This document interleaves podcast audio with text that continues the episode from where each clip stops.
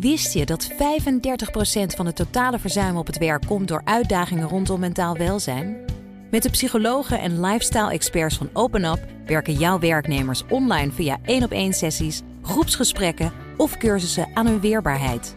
Zo zijn jouw teams beter bestand tegen de uitdagingen van het dagelijks leven, thuis en op het werk. Verhoog net als Decathlon, KPN en HelloFresh de weerbaarheid van je werknemers. Ga naar openup.nl/slash bedrijven. Let's open up!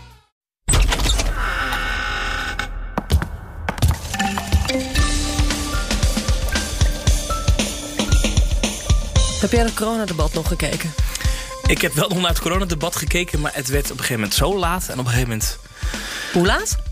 pff, nachtwerk. En of late avond, in ieder geval very late night. En op een gegeven moment ging Hugo de Jonge... ging het zo de diepte in bij Hugo de Jonge... dat ik dacht, het is muy interessant, hè?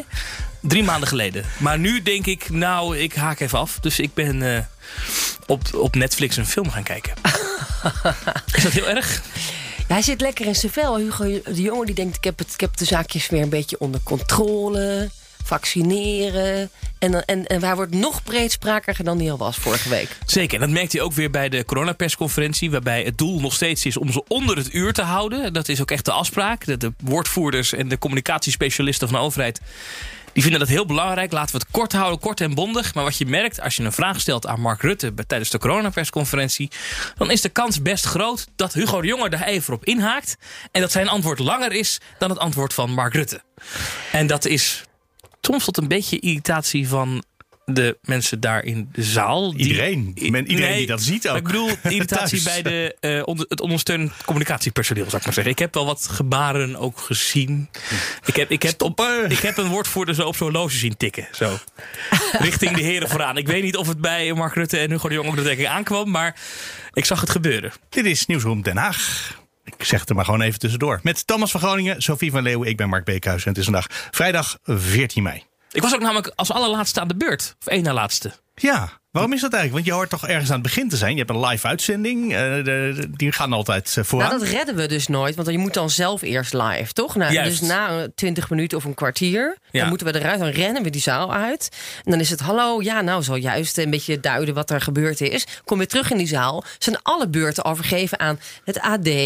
Het eh, ge- Reformatorisch Dagblad. Cosmopolitan zat ik na deze keer. Niks, niks, prima blad hoor, Cosmopolitan. Maar Geen idee, ik lees hetzelfde. Maar ja? wa- wat het punt is, is wij zenden maar een half uur van de coronapersconferentie uit. Dat is de afspraak die we bij BNR hebben. Want een uur, onze luisteraar vindt meestal de vragen die in de tweede helft van het uur zitten niet meer zo interessant. Dus, ja, maar daar zit jij. Dus dan missen zo? we als luisteraar jouw vragen. nou, wij zenden dus uit tot half, half acht. En ehm het is best interessant, want in het begin was het nog wel eens zo dat zo rond 12 minuten over, 13 minuten over het hele uur, na, dus na 7 uur, dan zijn we toe aan de vragen. En dan beginnen ze, wie kan ik het woord geven? NOS. NOS. Krijg je dan. Nou, Ja. En dan komt daarna komt dan RTL, SBS. En we hebben een paar keer hebben we dan afgesproken met, met de Rijksvoorlichtingsdienst van kunnen wij daarna. Eh, want wij zijn ook live. En dan redden we dat nog net voor het einde van het half uur. Dat onze vragen erin zaten. En dat we dan onze eigen vragen nog hadden uitgezonden. Maar die teksten van Mark Rutte en Hugo de Jonge die worden steeds langer. Waardoor dat dus niet meer te halen is. Wij kunnen onze dus eigen dan moet je vragen... eigenlijk voor de NOS om nog in dat half uur te Ja, blijven. dat, dat, dat gaat ze natuurlijk nooit doen. dat begrijp nee, ik ook. nee. Nou, dat begrijp ik ik ga niet. vragen of wij als eerste mogen volgende keer. Want ja, of, of- hoeveel persconferenties hebben we eigenlijk nog? Dus Ja, nog Nou, daar heb ik- 1 juni, toch? Ja, daar heb ik wel een nieuwtje over. Oh, vertel. Ehm, ik kan denk ik inmiddels met enige zekerheid zeggen dat het doel van het kabinet is om nog maar twee coronapersconferenties te houden. Wauw. Dat is dan, Betekent dat dat heel de corona klaar is? dan zijn we daarna. Ik weet niet of we dan helemaal klaar zijn met corona. Maar daarna gaan we in ieder geval niet meer in dat zaaltje met, eh, met, dat, met dat blauwe wandje in het ministerie van Veiligheid en Justitie zitten. Er worden er nog twee. Dat is namelijk de eerstvolgende stap in het openingsplan. Eh, dat is op 1 juni. God, krijgen we Juno weer. Ja, dat Wat- maak ik er zelf maar we hebben van. toch vijf stappen of zo in het openingsplan? Nou, we hebben nu net stap meerdere twee. persconferenties. Ja, dus voor stap 3 krijgen we dan op een 1 juni. persconferentie. Dan krijgen we voor stap 4 een persconferentie. En stap 5 in het openingsplan is... We zijn klaar. Hey, alles kan en alles mag. En dat wordt geen coronapersconferentie. Dat, wordt, dat gaan ze op een andere manier doen. Heb ik mij laten Een vertellen. feestje. Eh, dus hoe ze dat doen, weet ik niet. Maar dat, dat is het zover in het najaar dat het idee is dat het dan geen crisis meer is. Maar dat het dan eigenlijk afwikkeling is. En daar zal ongetwijfeld een persmoment zijn dat Mark Rutte en Hugo de Jonge ergens. Als wel ergens een keer een fles champagne of zo. als. Mark Rutte en Hugo de Jonge dan nog dezelfde functie hebben als dat ze nu hebben in het najaar. Ja. Ehm, nou, Mark Rutte misschien wel. Mark Rutte misschien wel. De jongen misschien een andere post. Misschien ook. Ehm, maar het doel is dus nog twee coronapersconferenties. Dat is best bijzonder, want we, we zien het als een soort van traditie. We hebben er nu geloof ik iets meer dan 30 gehad. En, Wat moeten we eh, dan doen om 7 uur 's avonds? op dinsdagavond. Wat moeten we dan gaan uitzenden? Nee, maar eh, dit, dit, dit, vind ik zelf een aardig Maar, nieuwtje. maar dat vorig jaar zeiden ze ook heel optimistisch. En we stoppen met de crisiscommunicatie, met het overleg. eh, het is klaar. De crisis is voorbij. Ja, Kunnen Jij we dat echt met voorspelt nu een eh, vierde of een vijfde golf. eh. Ja, weet ik veel. Mutaties wereldwijd eh, is er volgens mij een toename van het aantal besmettingen. Een grote toename. En het loopt uit de hand. En er zijn mutaties en die komen hierheen. ja. Dus ja, ja weet je het Maar echt is het zeker? nou echt omdat we klaar zijn met dat eh, virus, dat het daarom niet meer nodig is? Of is het misschien ook dat die persconferenties uitgewerkt zijn langzamerhand? Dat er sowieso niet meer zoveel mensen kijken? Ja, we houden punt, ons er niet meer aan. Ja, dat is waar. Nee, ik kwam net met de metro hierheen. Er zijn wel mensen met mondkapjes op. Dat is ook een punt. En je, je kan je ook voorstellen, eh, maar dan zit ik echt even door te denken. Stel, er komt een nieuw kabinet. Eh, dit najaar. En met een nieuwe bestuurscultuur. dan kan je je afvragen of de manier waarop we de coronabesluiten hebben genomen. de afgelopen twee jaar. zonder daar altijd wel kritiek op te willen hebben. kan je je afvragen of dat nog past in een nieuwe bestuurscultuur.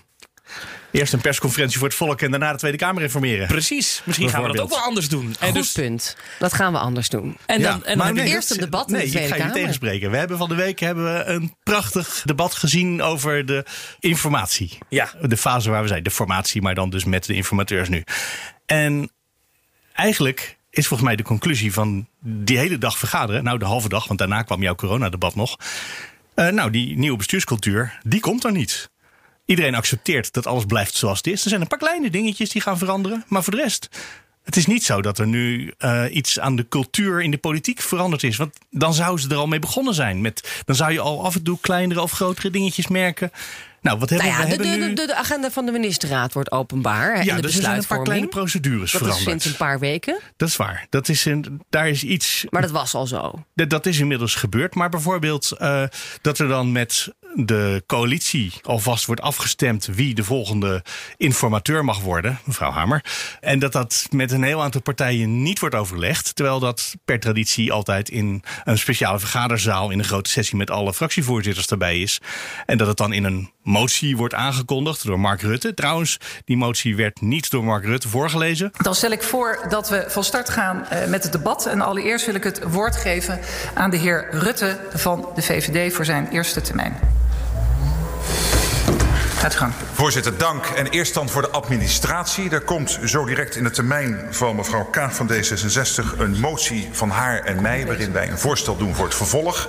En inderdaad ook een naam suggereren voor dat vervolg. Mark Rutte zegt er komt straks van iemand eh, van, van mij, voorgelezen door hij mevrouw sprak Kaag. weer na- namens Kaag. Ja, precies. Nou, maar mevrouw Kaag gaat straks mijn motie voorlezen. Waardoor dus niemand aan Mark Rutte vragen kon stellen over die motie. Want die was er nog niet. Eh, dat is een politiek trucje om eh, controle te houden. Om niet kwetsbaar te worden. Ik zie aan, op allerlei plekken. En aan het eind van het debat, want dat is eigenlijk het belangrijkste. Aan het eind van het debat zei iedereen: Oké, nou dan wordt het dus hamer. Eh, nou, dan gaan we dat maar doen. En eh er gaat niks veranderen. nou, dit, dit is niet waar. Ja, de, Nou ja, stellig, ik- stellig ik voel me nu-. Ik voel me nu In bijna al mijn vezels voel ik, ik, dit. ik, ik ga even, eh, dan even de advocaat van de duivel spelen hier. Gelukkig, Eh, ja. Rutte heeft best uitgebreid in dat debat op vragen van Esther Ouwehand. Heeft hij op een gegeven moment zette die vier pijlers neer. Hè, waarvan hij zegt: dit zijn de vier dingen die, waarvan ik denk die we anders moeten doen. Dat zijn zijn radicale ideeën. Of had er tegenwoordig een ander woord voor. Een, Ja, hij nam het wel een beetje terug. Dat het misschien toch niet zo radicaal was. nee. Maar ja, eh, hij wil, hij wil wel een aantal, een aantal zaken anders gaan doen. Hè, En- dat, dat vertrouwen moest hij dan proberen te winnen. En dan heeft hij dus over het menselijk gezicht dat terug moet bij de overheid. Nou, dan heeft hij dan, eh, stelt hij dus een soort van organisatie voor waar mensen die in opleiding zijn bij de overheid kunnen gaan werken, die daar de telefoon opnemen. Dus jij loopt vast bij de Belastingdienst. Dan kan je die mensen bellen, die gaan het dan voor je uitzoeken. Ehm, hij heeft ook over meer geld voor de sociale advocatuur. Hij heeft over de rol Nou, van de nee, Kamer ho, die anders stop. moet. Op de dag de dag na het debat over eh, de informatie Mhm. zei Sander Dekker: Ja, dat kan die minister-president wel zeggen. Maar ik ben de minister van eh, Sociale Advocatuur, van Rechtsbescherming. En dat gaan we mooi niet doen. Nee, maar komt dat- niet, dat is- er komt niet extern meer geld Nee, bij, hè? nee, nee. komt, Dus- ze, gaan misschien kijken of ze intern het zou kunnen organiseren. Dus het dat- is zo essentieel dat we dit niet gaan veranderen. Dat zei Dekker. En dat zei niet Mark Rutte. En die, de een, Mark Rutte was natuurlijk ook de VVD-voorman en niet de minister-president in dat debat. Dus die mag andere dingen zeggen dan de regering, dat snap ik wel. En toch. Maar eh, dat kan als toch inzet zijn voor de formatie? Ik denk dat dat de inzet voor de formatie wordt. Want je zag meteen eh, Ploemen van PvdA en Jesse Klaver van GroenLinks daar ontzettend op, op hameren. Van er moet echt wel meer geld komen. En zo kan het niet langer. Mhm. Dus dat gaan ze, dat, dat gaan ze achter, de, achter de schermen. En dan had Sander. Dekker kunnen zeggen: Nou, deze regering heeft dat plan nog niet. Maar u weet dat er op het ogenblik een formatie gaande is. Maar dat zei hij niet. Hij zei: Nee hoor, dit is wel goed. En er is ook eigenlijk geen probleem. Dat zei hij. Ja. Er is geen probleem. Ja. Er zijn maar 6% minder sociaal advocaten. Dat is helemaal niet erg. Ja. En ja, maar zij, zij, zij, blijven. Dat is ook onderhandelingstactiek, hè? Want je, dus, eh, dat staat dan nog niet in het VVD-programma, hè? Dat daar iets moet gebeuren. Dat willen ze niet bij de VVD. Nee. Sander Dekker is ook van de VVD. Ja, maar Mark Rutte wil het nu wel. Ja, maar dan ga je dus niet nu al je kaarten weggeven. Want dan kun je, als je dus even voor, hè, de kaart voor de borst houdt... Of, of daar nog niet iets echt aan wil doen... kun je in, inform- in de formatie dan weer iets anders terugvragen. Hè, in ruil daarvoor voor GroenLinks en de PvdA. Dus dat zou heel dom zijn, politiek, om het nu weg te geven. Ja, dat heeft Mark Rutte gedaan. Voor de onderhandeling heeft hij gezegd: Oké, gaan we doen. Dus dat heeft hij dan gedaan. Maar, ze, Ja, maar hij gaat het niet doen, want ja, daar heb je gelijk in. Het, welk getal daarbij hoort. Ja, dat, Nou, net, dat geldt ook voor het minimumloon. Hè? Het minimumloon wil VVD ook verhogen, maar hoeveel? Dat staat er niet bij. Nog zo'n dingetje. Ja. Jij was aan het uitleggen waarom we wel degelijk Nou, de bestuurscultuur aan het veranderen zien al. Die vier pijlers, eentje wil ik er even laten horen. Dat is wel een aardige. Nou, Mark Rutte, die eh, het heeft over ons in, het, in de Tweede Kamer. Want heeft het namelijk over wij als Tweede Kamer moeten ook iets anders gaan doen. En dan heeft hij het over vergevingsgezindheid. Ik vind dat de cultuur die gegroeid is, en dat zeg ik als voorman van mijn partij, dat als er een fout wordt gemaakt, dat eigenlijk meteen de discussie is. Eh, Die staatssecretaris of minister, eh, wanneer treedt hij af? Overleeft hij het debat? In plaats van eerst even ook met elkaar die discussie voeren en ook accepteren dat er fouten worden gemaakt. Ik pleit eh, hier eh, voor iets meer vergevingsgezindheid, mits wel lessen worden getrokken als er fouten worden gemaakt. En ik vind daar de politieke cultuur, mijn ogen, mijn opvatting, eh, de afgelopen jaren niet eh, de goede kant eh, opgegaan. Dus wat zegt de premier hier? Vergeef er is mij. iets mis met de bestuurscultuur. De media moeten zich veranderen. Eh, Nou. Niet ik, niet wij, de politiek. Nee, jullie buiten. Misschien hadden we wel helemaal niet af hoeven treden over de toeslagenaffaire. Zegt Als we vergevingsgezinder waren geweest. Ik weet niet of hij dat zegt, maar hij zegt wel, en ik heb het vorige keer al een keer met jou in de podcast gehad over de hooivorkbrigade. Ja. Eh, dat moet een tandje minder. Want dat zorgt ook voor een verrotte bestuurscultuur. Want daardoor, doordat je iedere keer, eh, zoals Menno Snel destijds, eh, met een paar hooivorken daar voor de deur van de Tweede Kamer staat, gaan bewindspersonen achter de schermen dingen zo doen dat de waarheid een beetje verhuld wordt of beter naar buiten komt. Anders word je weggestuurd. Ja. Maar, en dan gaan we dus, ja, we hebben ook natuurlijk nu een nieuw bestuurscultuur, toch? Dat we minder willen gaan lakken, zwart lakken, wit lakken, Ja, meer eh, anoniem Ja. eh, eh, dingen van ambtenaren openbaar maken. Maar dan moeten we dus niet bij iedere scheet roepen: het ruikt hier naar poep, dus de minister moet weg. Want dat werkt niet. Ja, dat is de eerste vraag die jij en ik altijd krijgen, toch? Dan als het crisis is. En moet hij opstappen? Gaat hij opstappen? Ja.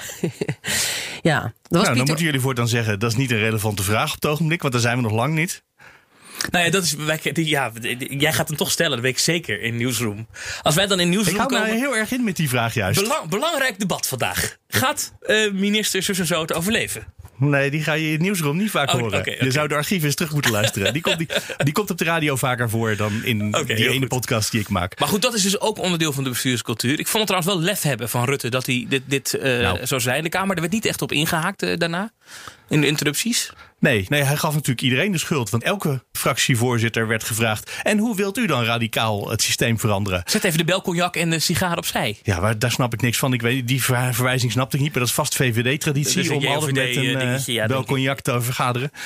Eh, maar eh, de, de andere partijen doen dat niet allemaal, denk ik hoor. Cognac drinken. Ik heb nog nooit ik heb cognac. eigenlijk geen vermoeden. Ik heb nog nooit cognac gedronken. Ik- nou, misschien moeten we dat dan een andere keer eens Het is ook doen. niet zo lekker. hey, jongens, ik heb een eh, mailtje van de bureau Woordvoering Kabinetsformatie binnen.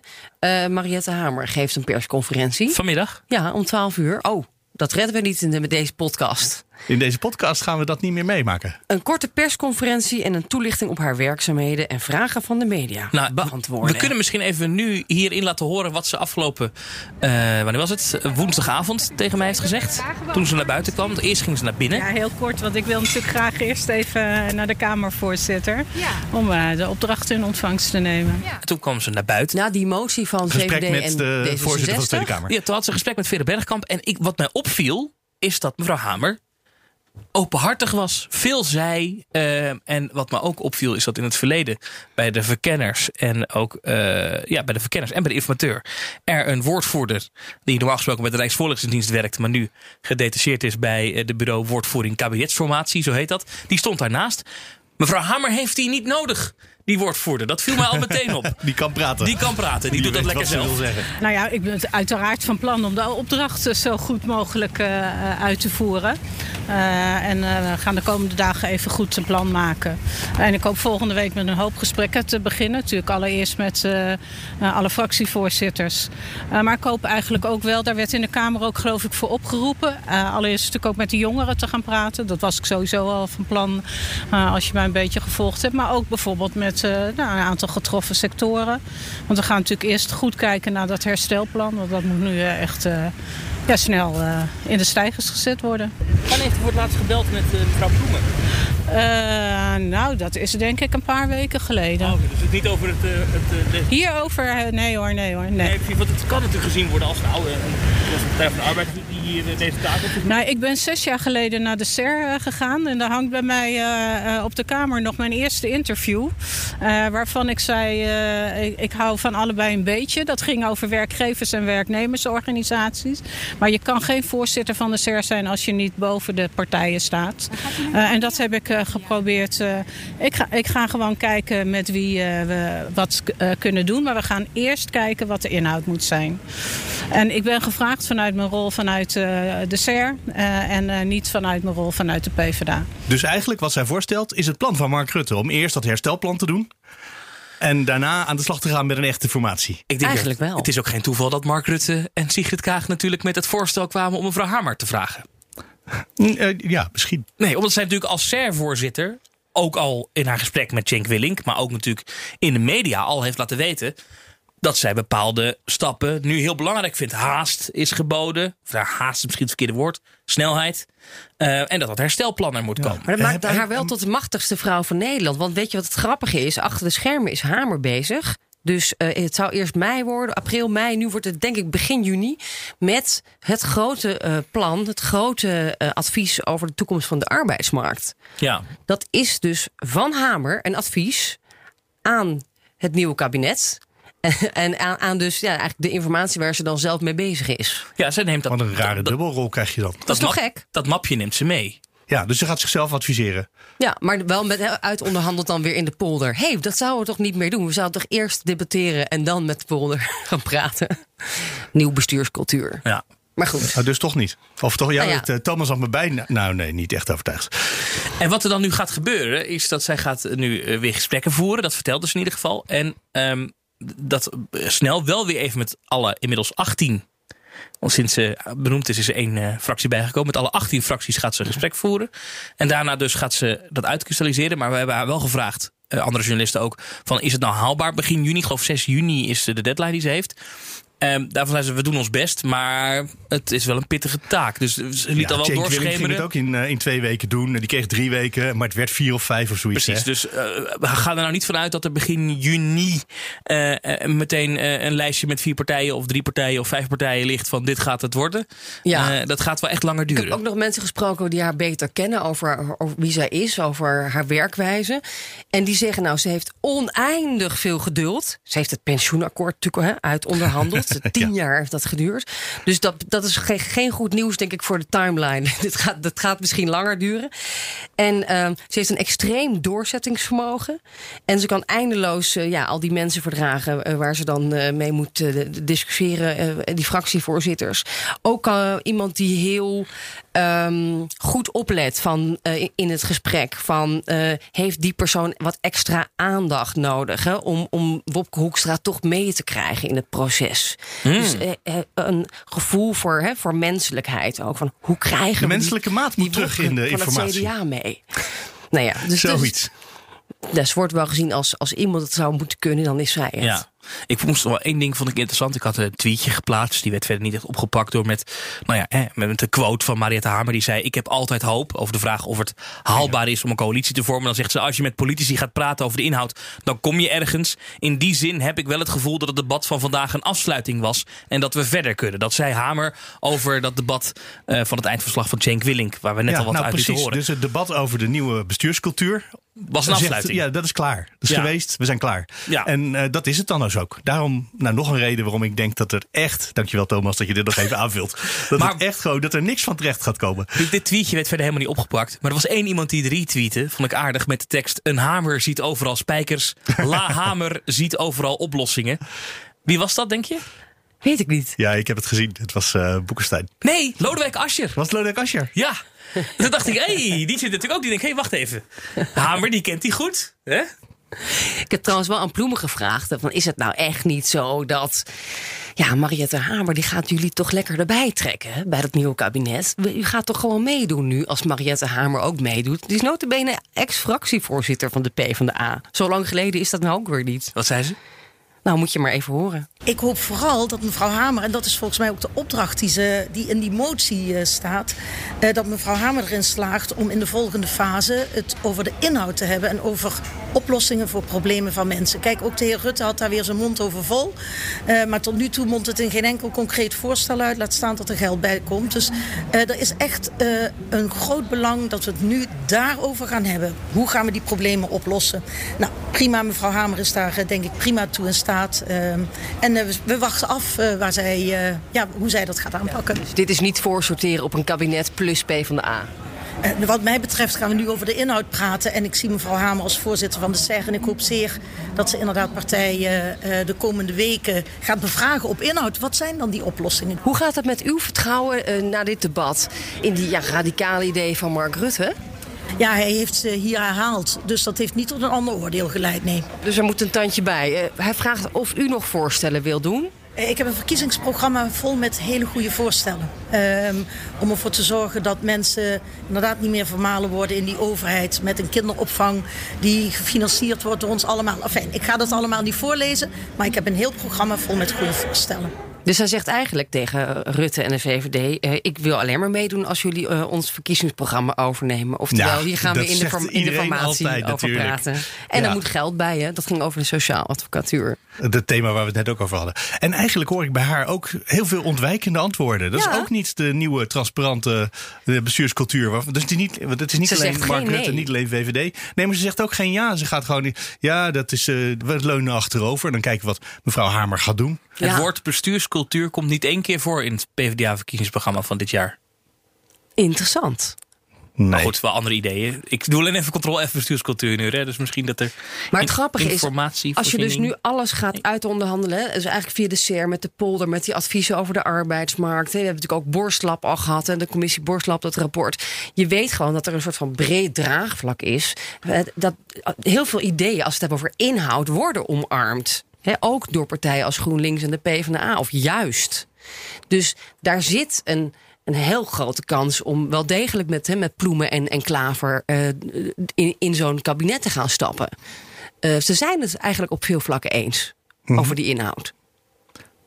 Maar de mate waarin, dat zei je net al. Ja. hoe- er komt geld bij of het minimumloon gaat omhoog. Maar hoeveel? Het gaat puur om de, ja, om de cijfers, de centjes en hoe gaan ze die uit onderhandelen. En van de week hebben we natuurlijk ook gezien dat de werkgevers zeiden... nou, dat minimumloon, als dat omhoog gaat, dat is slecht voor de werkgelegenheid.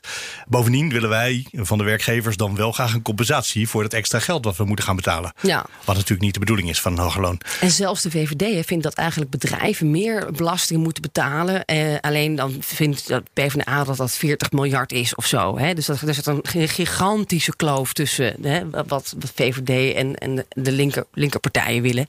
Maar daar valt over te praten. Alles is een kwestie Dat van hoor je haar eigenlijk zeggen. Ja. Ja, ja, zeker. Ja, ja. We gaan wat partijen afsplitsen, want daar kan je nooit genoeg van hebben. Hoeveel fracties hebben we nu? 18? Maar Ja. is het nou zo, Sofie? Dat, stel, ik vind dat jij eh, wat dingen zegt en doet.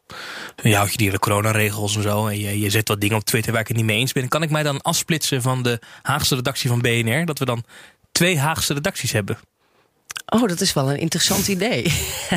En- Dan mag jij altijd de vroege dienst doen. Dan Ja, begin ja. jij gewoon om zes uur. Maar krijg ik dan ook mijn eigen ruimte in het gebouw? We gaan sowieso verhuizen. Hè? Oh, en heb je die ja. kliko's nou al opgehaald en gevuld? Nee, nog niet. Nee, nee maar er is dus weer... Ja, Wat, wat is er met kliko's? Nou ja, we moeten al ons kantoor leeghalen. Oh, dit En is de verhuizing. Ja. Alle Ja. troep die daar sinds hoe lang? 20 jaar ligt. Ja, En dat zit al wel in kliko's inmiddels. No- Nee, dat moet Thomas gaan doen, vind ik. Want liggen spullen. Ik ben echt dingen tegengekomen in onze, in onze Ja? kasten. Echt. Oh ja, Ik weet niet of ik dit mag zeggen, want het is helemaal niet AVG-proof. Maar er ligt bijvoorbeeld een archief van, een, van, van de parlementaire persvereniging. Ligt daar. daar kom je hele beroemde parlementaire journalisten... de allereerste voetstapjes in Den Haag nog tegen. De inschrijfformulieren en dat soort dingen en zo. Het is machtig interessant. die gaat dus niet bij het niet. Nee, die neem, die nee. neem ik mee. Dat is, Oh, ja, ga je is beheren. historie, Ja. volgens mij. Ehm, Misschien moet Joost Vullings die even komen ophalen. die van de voorzitter. parle- ja, de voorzitter van Misschien de... handig. Hoe noemen we hem Anders neem ik het mee, dan bewaar ik het wel veilig. De klassenvertegenwoordiger. Ooit wordt het geld waard. Maar, eh, afsplitsingen. Ja, eh, ik vond dat nieuws toch enigszins onverwacht komen. Want de dag ervoor, hè, op Hemelvaartsdag ochtends, kwam het bericht dat drie man zich gingen afsplitsen van FVD. De dag ervoor, Sofie, hebben wij nog best wel wat lopen polsen. Jij hebt wat contacten ook binnen FVD. Ik in de wandelgangen nog even gekeken. En toen werd mij echt wel verzekerd van, nou ja, er is wel wat gaande. Dat hoorde ik ook al een beetje uit bronnen. Maar ehm, het is echt niet zo dat er nu ieder moment iets fout kan gaan. Het En is, dat was eigenlijk hè, vanwege die posterrel. Hè? Ja. Met eh 5 mei bevrijdingsdag en ehm, ja, voor 75 jaar vrijheid. Ja, en toen werd mij echt bezwoord, nee, het is niet zo dat er vandaag of morgen mensen zich gaan afsplitsen. We proberen het op te lossen. Dat is me echt gezegd. Er is lang over gepraat, hoor ik ook. hoor. Ze hebben echt wel goede, lange gesprekken gehad. Ja. Nou, ik weet niet of het goede gesprekken waren. Nou ja, toen s'avonds was natuurlijk dat incident bij, in de Tweede Kamer. Hè, waar, waar, of eigenlijk die dag overdag, dat eh, Baudet moest verantwoorden aan de Kamer dat hij geen corona had. Ehm daar speelden wij toch ook nog een kleine En rol daar in. bovendien nog een schouderklopje gaf aan een collega-Kamerlid. Dat was even later nog, ja, aan Ja. eh, Jan Paternotte. Van D66. Eh, ze waren bij, bij, bij Forum trouwens niet blij met een artikel dat wij op, op de site hadden geschreven op bnr.nl. Want we hadden meteen, nadat Baudet de pers te woord had gestaan in de hal, had ik meteen een stukje getikt op bnr.nl. Baudet was ziek, maar weigert zich te laten testen. Was ziek met coronaklachten. Ja, dat is framing, kreeg ik meteen te horen. Nou ja, Nou ja, er waren behoorlijk wat besmettingen binnen de fractie. Dus eh, Ja. zo, zo gek was dat Want natuurlijk Baudet, niet. voor de duidelijkheid, was dus ziek. Hij zegt zelf, ja, griep of coronagriep, dat maakt niet uit. Eh, toen vroeg eh, Agnes de Goede van RTL, vroeg hem, daar stond ik naast, van, eh, heeft u zich laten testen? Nee. Hebben andere mensen in uw omgeving zich wel laten testen? Ja. Hadden Waren die positief? Ja. Kortom, eh, Ja. bij FVD is een wijnavondje geweest. Dat, dat- een, een wijnproeverij werd het buitenaf genoemd. Hij noemt het zelf, ja, we dronken gewoon wat wijn op Doen de ze fractiekamer. heel vaker op de fractie. Je Ja. ziet ze ook soms met flessen door het gebouw zie je ze lopen. Ja, hoort bij de werkzaamheden. Al dus Baudet. Ja. Nadenken, zitten. Nee, dat snap ik op zich wel. En dat wijn daarbij helpt, kan ik me voorstellen. Nou ja, ik krijg hier alleen vieze koffie. Maar goed, eh, blijkbaar kan dat dus Eh, ook met nee, wijn. ik- Bij de Italië-podcast hebben ze wel altijd goede wijn. Misschien moeten Echt? wij daar ook ja, dat is aan gewoon, meedoen. moet je gewoon zelf organiseren, Ja, die, ik moet die wijn. dat met de auto hier. Maar goed, maar, en, en dat is op 15 april geweest. En die avond... Of waar je cognac. Ik heb nog cognac op. Een bel cognac. Volgende week. Onze, mijn voorganger, eh, of onze voorganger Jaap Jansen... Die ooit eh, bij BNR, toen hij zijn allereerste bijdrage deed op BNR, daar was ik bij. Toen was ik nog co-host in de studio beneden. Oh ja, Toen kwam er een glas cognac de studio binnen. Ga Nou, ik nooit meer vergeten. Maar dat geheel terzijde. zo werkt het. Eh, 15 april dus was dat wijnproefavondje bij FVD. Maar wat dus interessant is, is dat Baudet ook niet meer weet hoeveel mensen daarbij aanwezig waren. Dus dat, dat zullen er flink wat geweest zijn. Anders weet je dat toch nog wel? Ja. Er staat er niks van Als, bij. je- als er twee Nee. mensen langskomen, wat eh, de bedoeling is, normaal gesproken toch? Als Nee. je een, eh, een gewoon sociaal evenementje hebt, mogen er twee mensen komen. Ja. Maar ik vond het wel een bewaarquote. Want ik, ik heb nog wel ergens opgeslagen dat bestandje. Ik denk als ooit eens een keer eh, Baudet zegt... eh, wat, wat, wat gek dat iedereen geheugenverlies heeft hier op het Binnenhof. Nou, Meneer Baudet. u wist niet eens hoeveel mensen er op een fractiekamer aanwezig waren. Ja, bepaalde appjes kon hij zich ook niet zoveel van herinneren. Nee, dat is. Nou jawel, maar daar wilde hij gewoon niks over zeggen. Nou ja, ach. Ehm, maar ja, dus die afsplitsing. Ja, wat een toestand weer was dat. En eh, vervolgens heeft dus Van Hagen zijn excuses ge- aangeboden. Ehm, hè, aan, aan Jan Paternotte, dus namens, dus, eh, eigenlijk omdat Baudet weer... eh, De regels beetje overtrad? De regels overtrad. Ze zijn Ja, altijd aan had het knuffelen eigenlijk in die Baudet dat zelf niet moeten doen? Eh, Dat is toch degene die eerst de regels Ja. overtrad, zich niet liet testen, toch kwam, eh, die iemand schouderklopjes gaf. Maar die deed dat niet. Ja, en dat is ook iets waar Van Haga dus heel, heel boos over is. Of wat hij eigenlijk waar een soort onbegrip bij hem eh jegens Baudet. Ik, sprak hem gisteren even. eh, toen hij dus eh, voor, ja, eruit, eruit was gestapt. Toen belde ik hem even op. En hij verwees eigenlijk naar een column van, van Thierry Baudet. Die kun je vinden op fvd.nl. Ehm, waarin hij zegt... Ik ga nooit sorry zeggen. Nooit. Want dan erkennen we de morele macht van degene die het ophefframe creëren. En dan winnen zij. En eh, daarom ga ik steeds de ophef aan. Er is altijd wat rond FVD. En daarom is het vaak niet leuk en niet prettig. En precies dat is ons werk, onze baan. Alleen dan doen we iets dat betekenis heeft. Dus FVD zal ophef zijn of zal niet zijn. Enjoy the ride. En het Hè? gaat Wacht ook even. over dus de het Tweede Wereldoorlog. partij, het enige doel van die partij is het hebben van ophe- ophef. Ja, hij zegt eigenlijk, wij, moeten, wij zijn er om dus het taboes te doorbreken. En om, in, om, eh, om eigenlijk buiten die, het kartel, hè, dus de rest van de Kamer vindt hij te staan.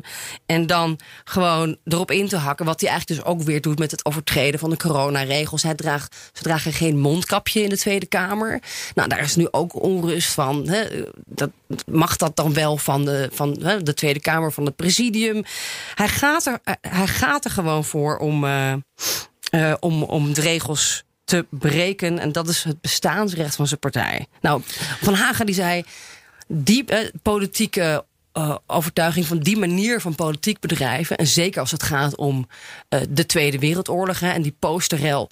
ik kan daar niet in meegaan, zegt hij. Dat, hier scheiden onze wegen. Die kennen we van een andere partij. Oh ja, die was van Sigrid Kaag. En waar, waar, Nee, en waar- dit was, dit was Maar- een brug te ver. en wanneer is dit besloten? Weet je dat? Nee, ik weet niet Het precies wanneer het is besloten. Maar ik zag wel in het coronadebat, toen dat, eh, Mhm. dat relletje eh, over Thierry Baudet, die misschien corona zou hebben, eh, om, uitbrak. Zag ik een donderwolk op zijn gezicht. Ja. Je, je, zag aan Wiebel van Hagen dat hij toen al afscheid had genomen Hm. van zijn voorganger. Ja, het leek er heel erg op dat het. Nou ja, jij zegt misschien sowieso een keer moest gebeuren. En in dat debat is misschien dan toch iets geknakt. Ja. Nou ja, ook omdat er ge- gesprekken, dus eh, eh, me- meerdere gesprekken zijn geweest. En ze daar dus echt niet uitkwamen. Nou ja, wat ik er natuurlijk afgelopen week, wij hebben het op de redactie wel een paar keer over gehad. Over hè, wat, gebeurt er nu bij Forum. En toen, toen hebben we het erover gehad dat wij wel al in de wandelgangen hoorden dat er uitgedaagd werd hè, over en weer. eh, van hoe ver dat Baudet misschien wel een beetje probeerde om te kijken hoe ver kan ik gaan. Om toch even te laten zien, ik ben hier wel, dit is mijn schip. Ik ben hier de kapitein. Nou, en hij heeft misschien nu dan net even één stapje te ver. Of misschien is Baudet wel blij mee. Dat kan ook nog. Nee, want als je- hij is er verdrietig over, begrijp Ja, ik. dat is wat hij in de verklaring gezegd allebei heeft, ja. verdrietig over. Ja, en het is toch pijnlijk, want Van Haga die hadden ongeveer evenveel voorkeurstemmen. Hè? Ongeveer eh 2,5k, dus 250.000. eh, Van Haga iets minder. Dat is de helft van zijn, van zijn partij die Ja. hij kwijtraakt. Dus wat is nou eigenlijk het nieuws deze week? Is het nieuws dat Van Haga voor zichzelf begonnen is? En dat is een populaire, succesvolle politicus tot nu toe.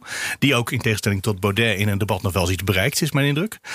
Of is het eigenlijk vooral dat Forum voor Democratie verzwakt is deze Geen van week? beide. Allebei het, niet? Het nieuws is dat de Tweede Kamer nog verder is versplinterd en daardoor nog Ja, minder goed werk kan doen. Dat is ook waar. Dat is eigenlijk het nieuws, toch? Nou, het is wel zo dat eh, Van Haag, eh, sorry, ja, Van Hagen deed al het Kamerwerk. Hè? Dus alle de moties, de inhoudelijke voorbereiding, alle debatten voor Baudet. Dus hij is wel degelijk een hele belangrijke pijler voor hem hè, in het politieke handwerk geweest. En, en daarom is hij ook zo populair geworden. En dat is wel een groot verlies voor Baudet. Nu zal hij het zelf, of misschien gaat Freek dan, Freek Jansen, voor hem Ja.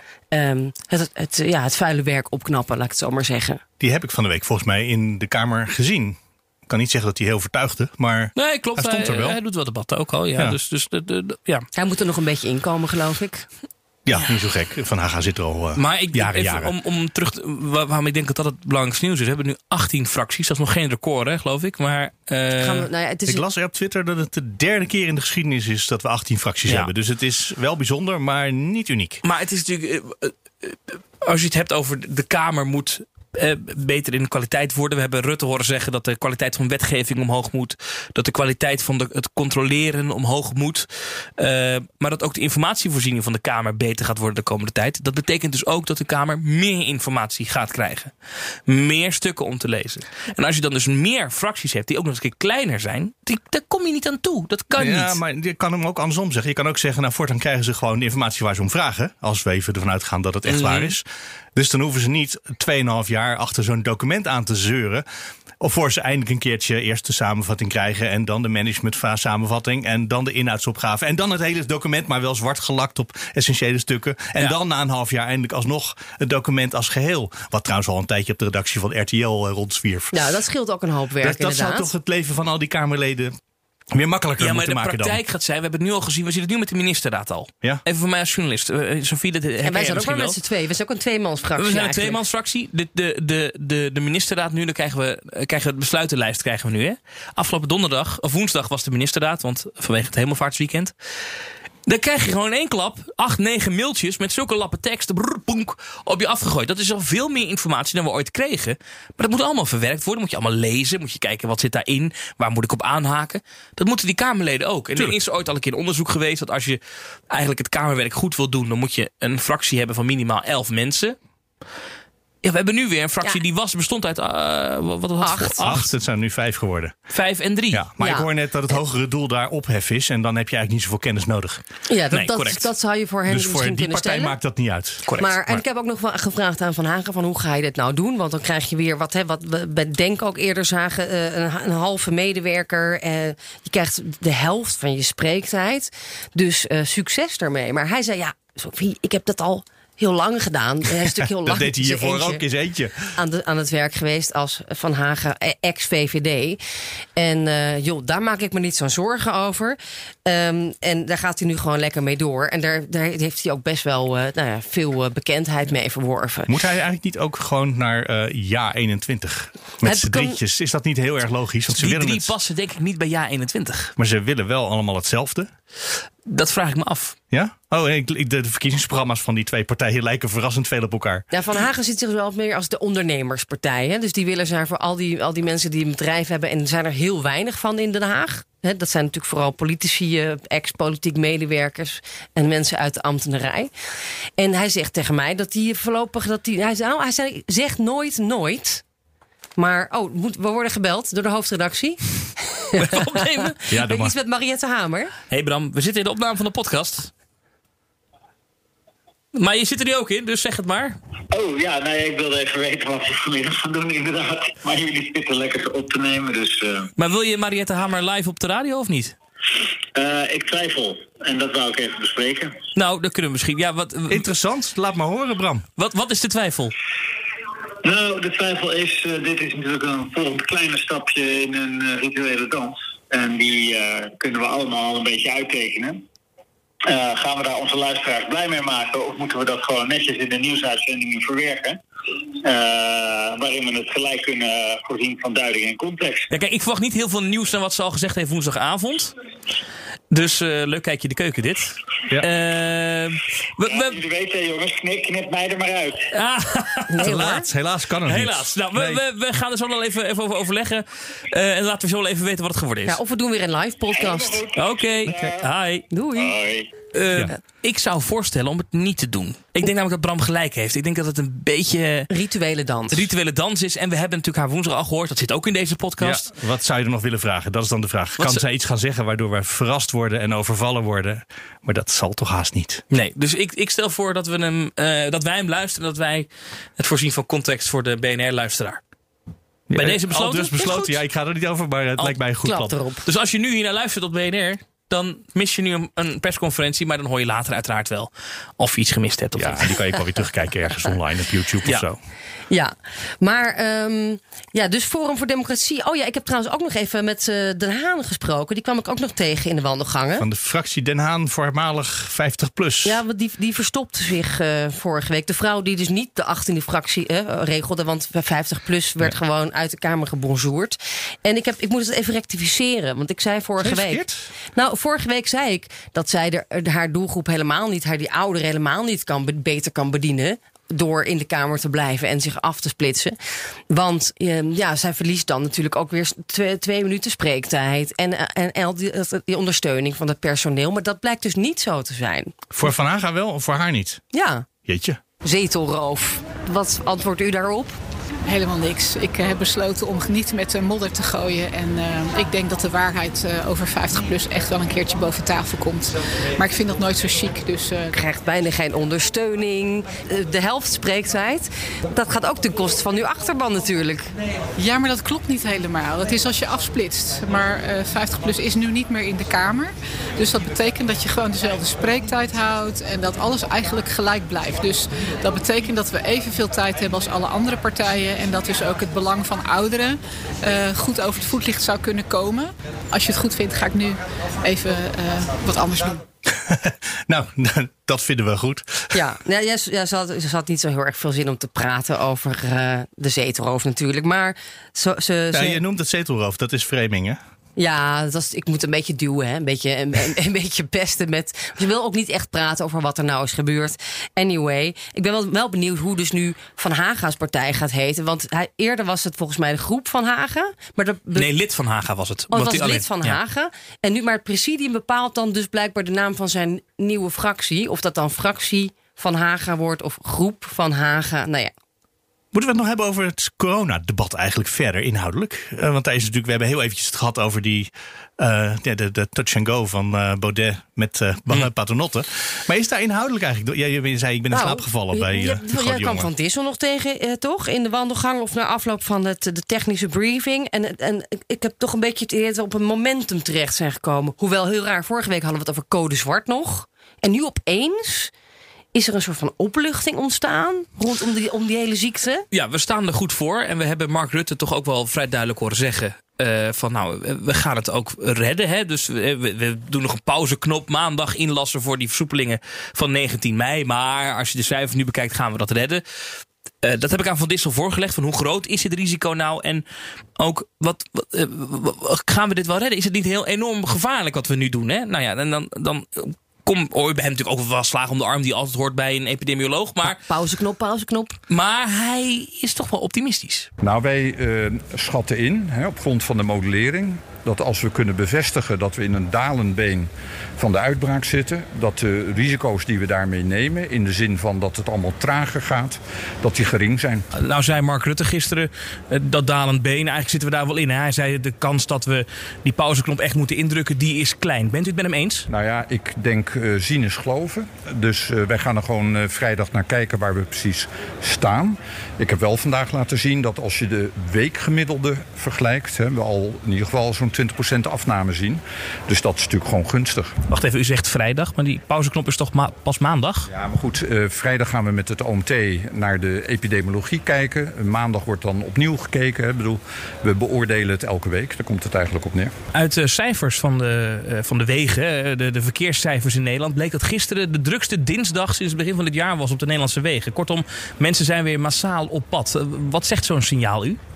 Nou, dat is op zich vind ik dat niet een gunstig signaal. Hè, want uh, we moeten ons realiseren dat de voorspellingen die wij doen op grond van de modellen onderliggend een aantal aannames hebben. Een daarvan is, is dat de opvolging van de maatregelen die we niet versoepelen, dat die uh, ongeveer gelijk blijven. Nou, als uh, blijkt dat wegbewegingen toenemen, en dat zien wij natuurlijk ook aan andere parameters, hè, dat weer ongeveer 75% van het verkeer op dat niveau weer zit ten opzichte van voor corona. Uh, ja, dan maak je je zorgen of men inderdaad nog wel uh, zich realiseert dat er nog steeds geldt, werk thuis als het kan, omdat dat een deel van de besmettingen voorkomt. Hè, als we dat, dat, dat loslaten, de meer basisregels loslaten, ja, dan is de kans dat we zo'n mooie daling tegemoet gaan en ook de ziekenhuizen ontlasten, die wordt gewoon kleiner. Want is dat ook niet een beetje de kern van het hele verhaal? Als, dat als je nu versoepelt en je zegt je mag naar de dierentuin, je mag naar een pretpark, je mag nu al ochtends je appeltaartje eten op het terras. Dat mensen dan denken, ja maar als dat kan, dan kan ik toch ook op kantoor uh, aan het werk. Ja, ik hoorde het u zeggen. Hè. Tegelijkertijd uh, herhaal ik alleen maar dat het bestrijden van de uitbraak is het meest, de meest essentiële maatregelen zijn de basismaatregelen. De bronmaatregelen, de collectieve maatregelen die we doen. En dan nog individueel, dingen als mondkapje. Maar het bronmaatregel, blijf thuis bij klachten, laat je testen. Dat is natuurlijk gewoon het belangrijkste. Want daardoor isoleer je de infectie aan de bron. En alle andere maatregelen, afstand houden, hè, de collectieve maatregelen, zijn eigenlijk bedoeld om de gevallen die daar toch doorheen slippen, om daar dan de schade van te voorkomen. Nou, zo zit daar een logica in en die moeten we vooral vasthouden. We hadden het hier ook op woensdag over. Ja, woensdag was het, hè? Eh, in eh, de podcast, in de reguliere afleveringen. En toen zei ik nog, ik hoor ineens een hele opgewekte toon bij Mark Rutte over alles wat met corona te maken heeft. En dat herkende ik een beetje van de laatste weken voor de verkiezingen. Toen was hij in campagnemodus en toen was het ineens niet, nou, eh, misschien kan er volgende week iets, maar het wordt hartstikke mooi, eh, maar met een pauzeknopje erbij. Ja. En dat gevoel, dat kreeg ik nu ook weer. Ik dacht, oh ja, wacht even, de man ligt onder vuur. Hij is bezig met zijn hersteltraject. Nou, hij heeft de Kamer deze week eh, heeft hij doorstaan. Hij is gewoon in campagne, campagnemodus om het volk weer voor zich te komt winnen. er verdomd goed uit natuurlijk dat we in deze fase van die crisis Want zitten. hij had ook weer nu kunnen zeggen natuurlijk, nou, volgende week maandag, dat zien we volgende week maandag wel. Eh, ik ga u nog niks beloven. Eh, maar dat zei hij niet. Hij zei, het komt wel goed. Want we kregen twee weken voor de verkiezingen kregen te horen... ja, per 31 maart Ja. zouden de terrassen eventueel open Nou, kunnen. precies dat is datzelfde geworden, optimisme. Dat, dat heb ik nu ook weer een beetje. Denk, is dat eh, iets wat. ja, jij was een beetje sceptisch over woensdag. Maar Sophie zie ik meteen opveren bij die gedachte dat Rutte in campagnemodus zou kunnen zitten.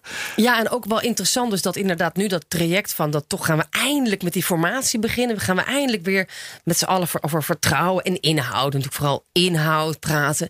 En dat, dat valt dus samen met ja, misschien wel het einde van in ieder geval de grootste coronacrisis hè, die, we, die, we, die we hadden, of de, de derde golf. Ja, dat, dat komt ze natuurlijk verdomd goed uit. Ja, maar ik vind het wel cynisch. Omdat... eh, eh, Zo kondigde ik hem woensdag ook aan. We gaan het hier vrijdag over hebben. Want het is misschien iets te cynisch om het nu Ja. even in één zinnetje en te doen. Ik vind het wel heel cynisch. En, en ehm, ehm, Rutte heeft ooit in, in de aanloop naar de verkiezingen tegen mij gezegd hierover. Denk je nou echt dat wij dat het zo. Ben je nou echt zo cynisch dat je denkt dat het zo werkt? Dat heeft hij ooit tegen me. Dat was tijdens een vrijdagse Ja, persconferentie. een persconferentie, ja. Ja, eh, en ik, op dit moment is het natuurlijk ook zo dat we aan alle kanten echt horen vanuit die maatschappelijke organisaties dat Nederland piept en kraakt. Jongeren die er aan onderdoor gaan dat ze zo lang al binnen zitten, geen leuke dagjes uit hebben. We hebben aan de andere kant de burgemeesters die de druk enorm op eh, blijven voeren richting het kabinet. Er moet meer ruimte in de buitenruimte zijn, want we kunnen het anders niet meer aan. Ook na het openen van die terrassen nog. Dus eh, ik denk dat dat een zwaardere rol speelt dan dat hij denkt: Goh, ik moet het vertrouwen van het volk terugwinnen. Laat ik eens even eh, wat pretparken en dierentuinen opengooien. Nee, maar de toon die je daarbij gebruikt, daar zit natuurlijk wel. Ja, eh, tuurlijk, dat, ja. En dat optimistische wat hij ineens uit wil stralen. Ja, en ook hè, oh, eh, belangrijk. Volgende week vrijdag verwachten we een persconferentie weer van de trojka, zoals Rutte ze noemt. Hè. De, dus dus de, de, de ministers van Economische De Zaken. drie W's. Ja, de drie W's. Ehm, en dan zullen ze waarschijnlijk aankondigen dat de steun ook weer verder wordt verlengd. Dus voor wie het dan toch nog nodig zou hebben. Want sommige eh, sectoren hebben het nog steeds heel erg zwaar. Denk ook eh, festivals, evenementen, culturele sector. Na 1 juli. Doorbetalen, extra. Misschien ook eh, de schulden. komt een oplossing, moet een oplossing Ja, Rutte heeft, heeft tegen mij gezegd: schuldenplan komt er. Ja. Absoluut en heel erg belangrijk. Eh, En, en dan vervolgens het herstelplan, inderdaad, eigenlijk het plan van Rutte, wat dan in die informatie met Hamer, met, met, met hulp van deze PvdA-dame, zal worden uitgevoerd. Want daar kan niemand nee tegen zeggen. Dat is gewoon politiek heel, heel goed voor, die, voor, hè, Ja. voor, voor, voor Rutte en de VVD.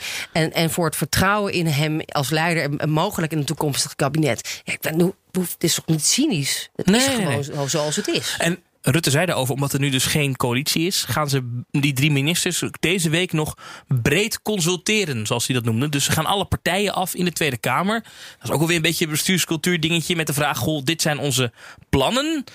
Eh, wat- hoe vinden jullie ervan? Wat Wanneer kunnen we er nog mee? niet leuk genoeg? Ja. De vraag is, krijgen zij een, een uitgewerkt plan te zien met tekenen bij het kruisje alsjeblieft? Of is er komende week nou echt dan nog debat eh, en discussie die wij meekrijgen over. Het debat is al aangevraagd door Gijs van Dijk van de PvdA. Dus er is ook een, eh, ook een debat. En eh, er is dat is pas al na de presentatie. wekenlang overleg daar achter de schermen. Ook, ook in de polder natuurlijk. Hè. Ja. Dat is weer de oude cultuur. Nee, maar goed, zo gaat dat. Dus er is al heel veel over gesproken.